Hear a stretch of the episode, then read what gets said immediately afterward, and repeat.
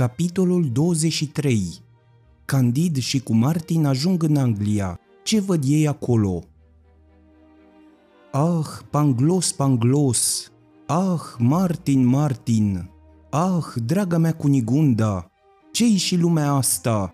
Se văita Candid pe corabia olandeză. Ceva și nebunesc și dezgustător totodată, răspundea Martin. Dumneata ai mai fost în Anglia. Oamenii sunt și acolo tot așa de nebuni ca și în Franța. Acolo-i alt soi de nebunie, răspunse Martin. După cum știi, aceste națiuni sunt în război pentru câteva pogoane de zăpadă de prin părțile Canadei și cheltuiesc cu războiul ăsta mai mult decât face toată Canada la un loc. Să-ți spun cu precizie în care din ele sunt mai mulți oameni buni de legat e un lucru pe care slabele mele mijloace nu mi-l îngăduie. Atâta știu doar că oamenii la care mergem acum sunt foarte posomorâți. Tot vorbind așa, ajunseră la Portsmouth. Pe țărm era o mulțime de lume care se uita cu mare atenție la un om destul de voinic care ședea în genunchi și legat la ochi pe puntea unei nave din flota militară. 4 soldați care stăteau în fața acestui om îi traseră fiecare în cap câte 3 gloanțe, în chipul cel mai pașnic care se poate închipui, și după aceea toți se duseră acasă foarte mulțumiți. Ce înseamnă asta?" zise Candid. Și ce demon stăpânește toată lumea ori încotro te-ai duce?" Întrebă cine era omul care fusese ucis cu atâta ceremonie. E un amiral," i se răspunse. Și de ce trebuia omorât amiralul acesta? Pentru că n-a omorât el destui oameni. A dat o luptă împotriva unui amiral francez și s-a socotit că n-a fost destul de aproape de acela. Bine, spuse Candid, dar amiralul francez era și el tot așa de departe de amiralul englez, cât era acesta de el. Da, fără îndoială, dar în țara asta e obiceiul să se ucidă din când în când câte un amiral pentru a-i încuraja pe ceilalți. Candid fu așa de uluit și așa de indignat de ceea ce vedea și auzea, încât nu voi nici măcar să pună piciorul pe pământul acestei țări și se învoi cu patronul olandez, chiar de-ar fi fost să-l prade cum îl prădase cel din Surinam, să-l ducă fără nicio întârziere la Veneția.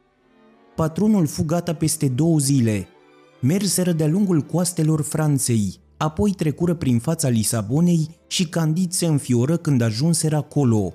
Intrară pe urmă în strâmtoarea Gibraltarului, pătrunseră în Mediterana și ajunseră în sfârșit la Veneția. Slavă Domnului, spuse Candid îmbrățișând pe Martin. Aici am să mă întâlnesc cu frumoasa Cunigunda. Mă bizui pe Cacambo ca pe mine însumi.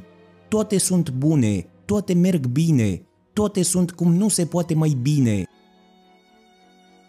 Capitolul 24. Despre Paquette și fratele Garoafă. Îndată ce ajunse la Veneția, trimise să-l caute pe Cacambo prin toate cărciumile, prin toate cafenelele, pe la toate femeile de stradă, dar Cacambo nu fu găsit nicăieri. În fiecare zi se ducea în port să vadă ce corăbii au sosit, dar de Cacambo nici urmă. Ce să fie asta?" spunea el lui Martin. Eu am avut timp să merg de la Surinam la Bordeaux, să mă duc de la Bordeaux la Paris, de la Paris la Dieppe, de la Dieppe la Portsmouth, să trec de-a lungul Portugaliei și Spaniei, să străbat toată Mediterana, să stau câteva luni la Veneția și Cunigunda încă n-a venit. În loc să dau de ea, am dat de o târfă și de un abate pungaș. Cunigunda a murit fără îndoială, acum nu mai rămâne decât să mor și eu. Era mai bine dacă nu părăseam paradisul din Dorado și nu mă întorceam în Europa asta blestemată. Ai dreptate, dragul meu Martin, toate-s numai iluzie și năpastă. Căzu într-o melancolie neagră și nu luă deloc parte nici la opera la moda și nici la celelalte petreceri ale carnavalului. Nici o femeie nu-l ispiti. Martin îi spuse... Ești foarte naiv să crezi că un valet metis, care are 5 sau 6 milioane în buzunar, are să se ducă la capătul lumii să-ți ia iubita și să o aducă la Veneția. Are să-și o ia el dacă o găsește. Dacă nu o găsește, o să-și ia alta. Eu te sfătuiesc să uiți și de valetul dumitale Cacambo și de iubita dumitale Cunigunda. Vorbele lui Martin nu avură darul să-l liniștească.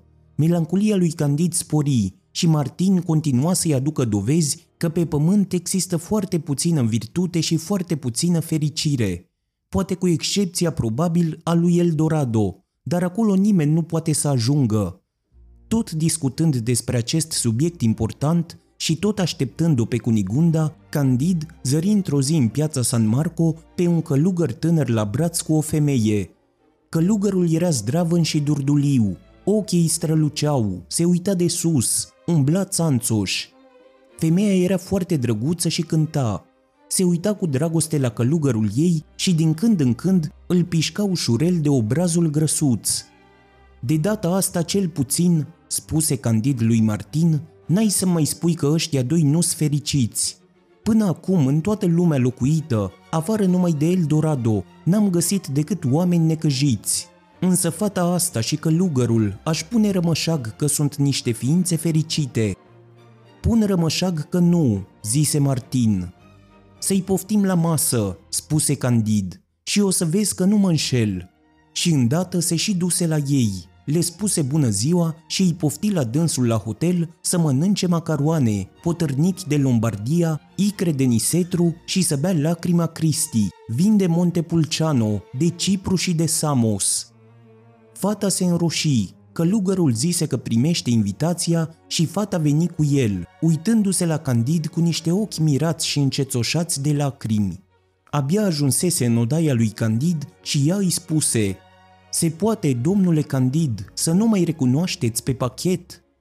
Auzind asta, Candid, care până atunci nu se uitase la ea cu atenție, fiindcă se gândea numai la Cunigunda, îi spuse: „Vai, săraca de tine, va să zic că tu l-ai adus pe doctorul Panglos în halul în care era când l-am văzut.” „Eu, domnule Candid,” zise Paquette, „văd că știți tot. Am aflat ce nenorocire nemaipomenită s-a întâmplat cu toată familia doamnei baroane și cu domnișoara Cunigunda. Să știți însă că nici soarta mea n-a fost mai bună. Eram foarte nevinovată când m-ați văzut dumneavoastră. Un călugăr cordelier care mă spovedea m-a sedus fără multă greutate. Urmările au fost groaznice. A trebuit să plec de la castel nu mult după ce domnul baron v-a alungat cu picioare în spate.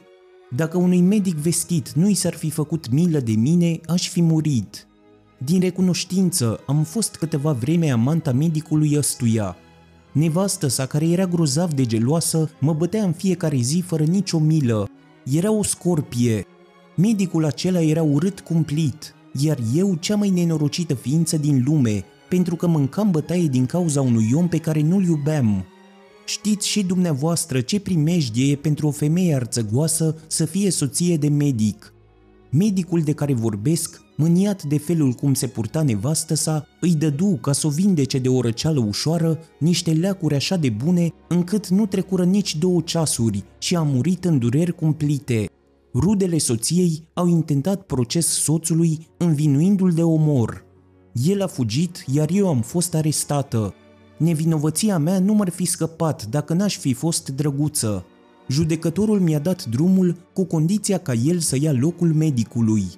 N-a trecut mult și am fost și eu înlocuită cu alta, alungată fără niciun ban și silită să-mi duc mai departe meseria asta scârboasă, care vouă bărbaților vi se pare așa de plăcută și care pentru noi este un noian de necazuri. Am venit să-mi fac meseria la Veneția. Ah, dacă ați ști ce înseamnă să fii silită să dezmierzi pe oricine fără alegere, pe un negustor bătrân, pe un avocat, pe un călugăr, pe un gondolier, pe un abate, să fii expusă tuturor batjocurilor, tuturor ocărilor, să trebuiască de multe ori să împrumuți o rochie ca să-ți o ridice cine știe ce om dezgustător, să vezi cum unul îți fură ce ai câștigat de la altul, să fii jegmănit de către ofițerii de justiție și să n-ai altceva în vedere decât o bătrânețe îngrozitoare, spitalul și groapa de gunoi.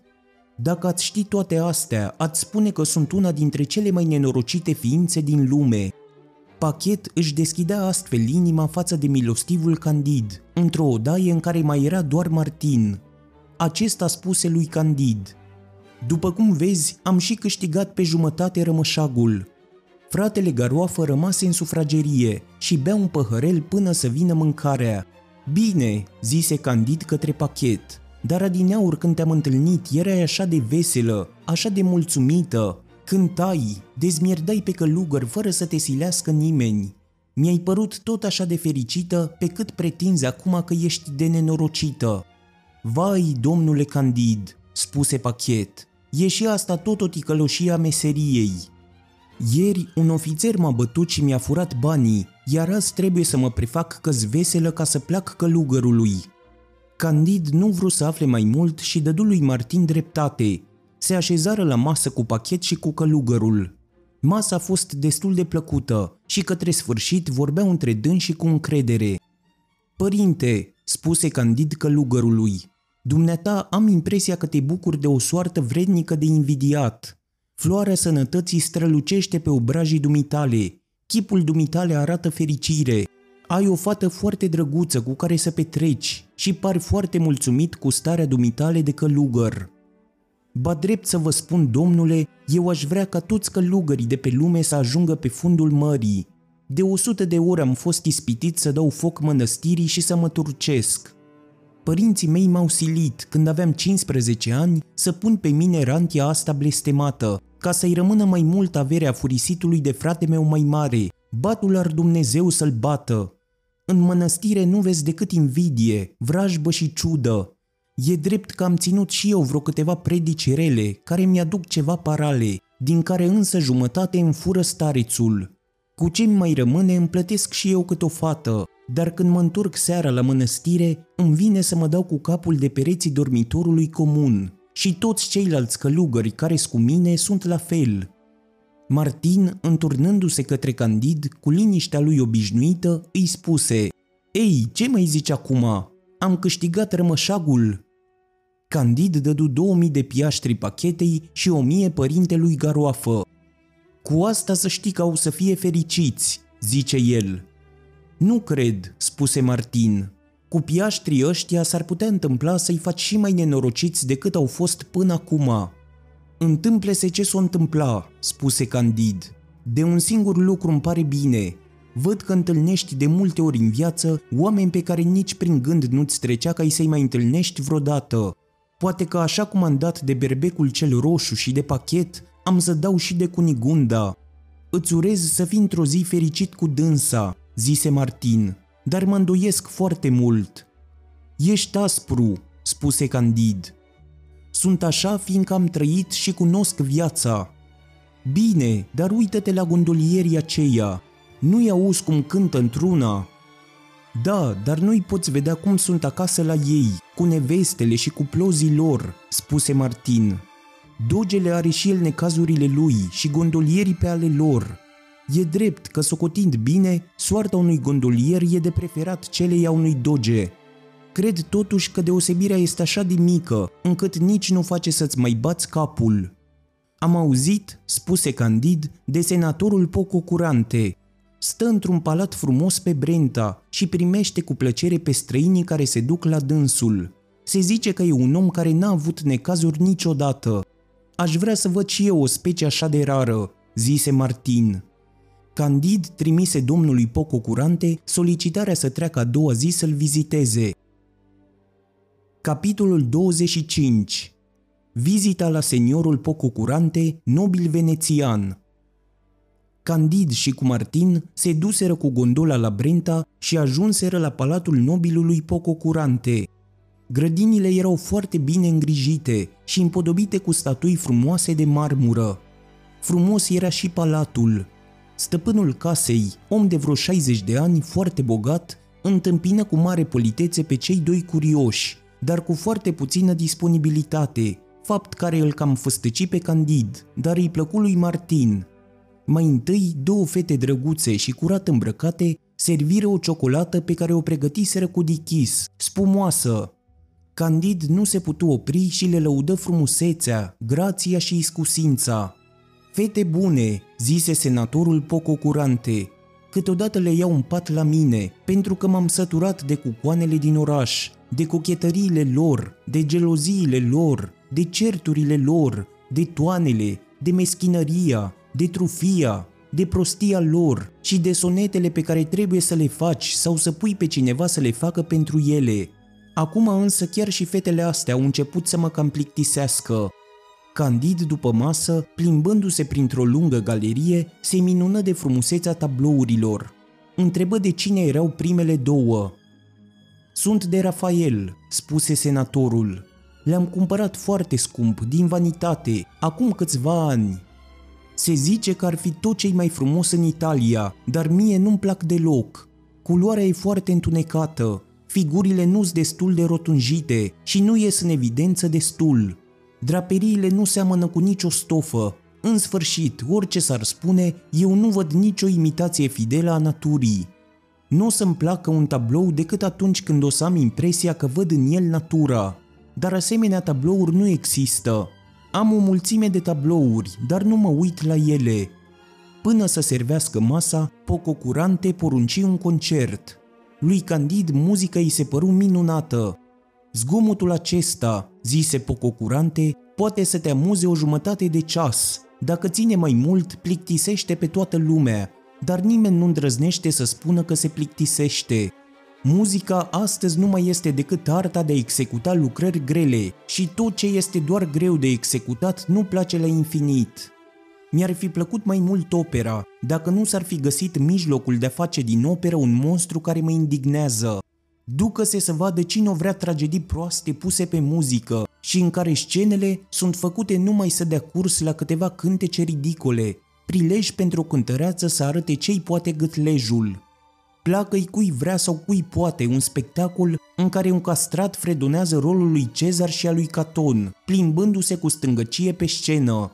Eu de mult nu mă mai duc să văd asemenea fleacuri, care fac astăzi gloria Italiei și pe care suveranii le plătesc așa de bine." Candid contrazise pe aici pe colo aceste păreri, dar cu discreție. Martin fu în întregime de partea senatorului. Se așezară la masă și după ce mâncară foarte bine, se duseră în bibliotecă. Candid, văzând un Homer minunat legat, felicită pe Ilustrisim pentru gustul său. „Iată," zise el, „o carte care plăcea grozav maestrului Panglos, cel mai bun filozof din Germania." „Mie nu-mi place," spuse cu răceală Pococurante. „Unii și alții au vrut pe vremuri să mă convingă că Homer se citește cu plăcere, însă luptele acestea care toate seamănă între ele și se repetă într-una, zeii ăștia care mereu se află în treabă și nu hotărăsc nimic, Elena asta care e cauza războiului și care abia dacă e o actriță oarecare a piesei, Troia asta asediată și care nu poate fi cucerită, toate acestea mă plictiseau de moarte. Am întrebat pe câțiva oameni învățați dacă se plictiseau ca și mine la lectura asta. Toți oamenii sinceri mi-au mărturisit că le cădea cartea din mână, dar că trebuie să o ai în bibliotecă neapărat, ca pe un monument al antichității, sau ca medaliile acelea ruginite care nu mai iau curs." „Excelența voastră spune același lucru și despre Virgil?" întrebă Candid. „Trebuie să spun," zise Pococurante, „că din Eneida, cartea a doua, a patra și a șasea sunt excelente, iar cât despre piosul Enea, puternicul Cloante și prietenul Acates și Ascanius și prostănacul rege Latinus și burgheza Amata și searbăda Lavinia nu cred să fie pe lume ceva mai rece și mai anost. Îmi place mai mult Tasso și bazmele de adormit din picioare ale lui Ariosto." „Îmi dați voie să vă întreb," spuse Candid, „dacă vă place Horațiu?" „Sunt maxime," răspunse Pococurante, „care unui om de lume pot să-i fie de folos și care fiind strânse în versuri viguroase se întipăresc în minte mai bine. În schimb, mă interesează foarte puțin călătoria lui la Brundizium și descrierea unui prânz prost și cearta de mahala dintre un oarecare Rupilius, ale cărui vorbe, zicea el, erau pline de puroi și un nins ale cărui cuvinte erau ca oțelul. Numai cu scârbă am citit versurile lui grosolane împotriva babelor și a vrăjitoarelor și nu văd ce merit poate să aibă faptul că spune prietenului său Mecenas că dacă îl va așeza printre poeții lirici, va atinge cu fruntea lui sublimă stelele. Proștii admiră orice în opera unui autor celebru. Eu nu citesc decât pentru mine. Îmi place numai ce-mi folosește." Candid, care fusese deprins să nu judece nimic prin el însuși, era foarte mirat de ce auzea, iar Martin se gândea că felul de a gândi a lui Pococurante era foarte înțelept. "Oh, iată un Cicero", spuse Candid. "Mare om! Îmi închipui că nu vă mai săturați citindu-l." "Nu-l citesc niciodată", răspunse venețianul. "Ce-mi pasă mie că a pledat pentru Rabirius sau pentru Cluentius? Am eu destule procese pe care le judec. M-aș fi împăcat mai bine cu operele lui filozofice, dar când am văzut că se înduiește de orice, m-am gândit că știu tot atâta ca și el și că n-am nevoie de nimeni ca să văd că nu știu nimic." "A, iată 80 de volume de lucrări ale unei academii de științe", spuse Martin. "Aici trebuie să se găsească și lucruri bune." "Ar putea să se găsească", zise Pococurante, "dacă unul măcar din autorii acestor polilogii ar fi inventat ceva, să zicem numai acele cu gămălie. Dar așa, în toate cărțile astea găsești numai sisteme goale și niciun lucru de folos." "Aveți aici o sumedenie de piese de teatru", zise Candid, "în italiană, în spaniolă, în franceză." "Da", spuse senatorul, 3000 sunt, dar bune nu sunt nici 30. Iar cât despre volumele astea de predici, care toate la un loc nu fac decât o pagină din Seneca, și volumele astea mari de teologie, vă închipuiți, cred că niciodată nu le deschid, nici eu, nici altcineva." Martin văzu câteva rafturi pline de cărți englezești. "Unui republican", zise el, "desigur că îi plac multe din lucrările astea scrise în libertate." "Da", spuse Pococurante, "bun lucru e să scrii ce gândești. E un privilegiu al ființei umane. În Italia noastră toți scriu numai ce nu gândesc. Oamenii care locuiesc în patria cezarilor și în a antoninilor nu îndrăznesc să gândească nimic fără să ceară mai întâi voie unui călugăr iacobin. Aș fi mulțumit cu libertatea care inspire pe gânditorii englezi, dacă patima politicianistă n-ar strica tot ce e vrednic de stimă în această prețioasă libertate." Candid, zărind un Milton, îl întrebă dacă nu-i de părere că scriitorul acesta este un om mare. "Cine?" zise Pococurante. "Barbarul ăsta care comentează primul capitol al Genezei în 10 cărți de versuri aspre. Acest imitator grosolan al grecilor, care desfigurează creațiunea și care în timp ce Moise înfățișează ființa eternă, creând lumea cu ajutorul cuvântului, el îl pune pe Mesia să ia un compas enorm dintr-un dulap al cerului și să-și schițeze lucrarea. Eu să prețuiesc pe acela care a stricat iadul și diavolul lui Tasso, care travestește pe Lucifer când în broscoi, când în pigmeu, care îl pune să repete de 100 de ore aceleași vorbe și să discute teologie, care imitând cu gravitate invenția comică a armelor de foc ale lui Ariost, pune pe diavol să tragă cutunul în cer. Nici mie, nici altora în Italia n-au putut să ne placă aceste triste năzbâtii. Căsătoria păcatului cu moartea și șerpii pe care îi naște păcatul stârnesc greața oricărui om de gust și lunga lui descripția unui spital e bună doar pentru un gropar. Poemul acesta obscur, bizar și dezgustător a fost disprețuit chiar de la naștere. Îl tratez și eu acum așa cum a fost tratat în patria lui de către contemporani. În sfârșit, eu spun ce gândesc și puțin îmi pasă dacă alții gândesc sau nu ca mine." Aceste cuvinte îl mâhniră pe Candid. El prețuia pe Homer și îi plăcea puțin și Milton. "Tare mi teamă", spuse el în șoaptă lui Martin, "că omul ăsta disprețuiește cumplit pe poeții noștri germani." "N-ar fi nicio pagubă", zise Martin. "O, ce om superior", mai spuse printre dinți Candid. "Ce mare geniu și Pococurante ăsta! Nimic nu-i place!" După ce trecură astfel în revistă toate cărțile, se coborâră în grădină. Candid se minună de frumusețile ei. "Nimic nu poate fi mai de prost gust", spuse stăpânul casei. "Numai farafastăcuri avem. Chiar de mâine am să pun să facă altă grădină, mai aleasă." După ce își luară rămas bun de la excelența sa, Candid spuse lui Martin: "Ei, acum nu mai ai ce spune. Omul acesta e cel mai fericit, fiindcă e mai presus de tot ce are." "Bine", zise Martin, "dar nu vezi că e scârbit de tot ce are? Platon a spus de mult, cel mai bun stomac nu e acela care respinge orice aliment." "Da", spuse Candid, "dar nu e o plăcere oare să critici orice, să vezi defecte acolo unde ceilalți oameni văd numai calități?" "Adică asta înseamnă că e o plăcere să nu simți nicio plăcere?" Bun, în ce mă privește, eu știu că am să fiu fericit când am să mă întâlnesc cu domnișoara Cunigunda. E bine în orice caz să ai această speranță, zise Martin. Totuși zilele treceau, săptămânile treceau. Cacambo nu se mai întorcea, iar Candid era așa de copleșit de durere, încât nu se gândea că Paquette și cu fratele Garoafă nici nu veniseră măcar să-i mulțumească.